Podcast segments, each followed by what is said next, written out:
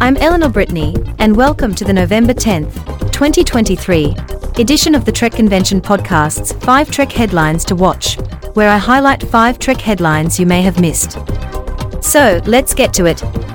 Number 1. Screen Rant points out that Lower Decks finally uses a Starship Captain's perk that's usually forgotten.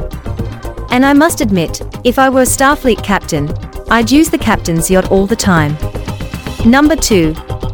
Red Shirts Always Die asked AI who should play Captain Kirk next in the Star Trek franchise. And while I really, really don't care for AI, I have to say this Marvel and Game of Thrones actor could be a good fit. Number 3.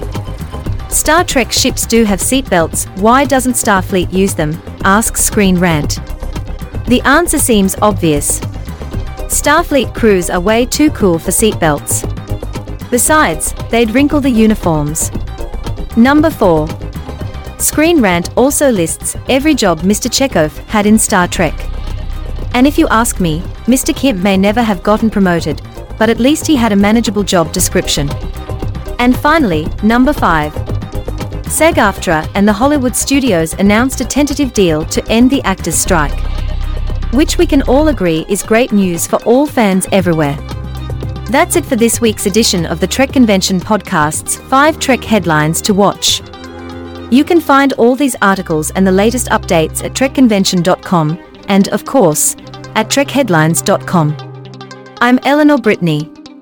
Be sure to check back next week for 5 more to watch. Until then, go boldly.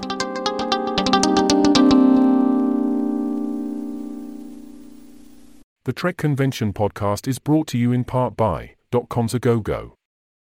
.com's a go-go is your one-stop shop for domains, domain hosting, branded email, and more. No matter where you are in the galaxy, make sure everyone can find you with your own unique domain.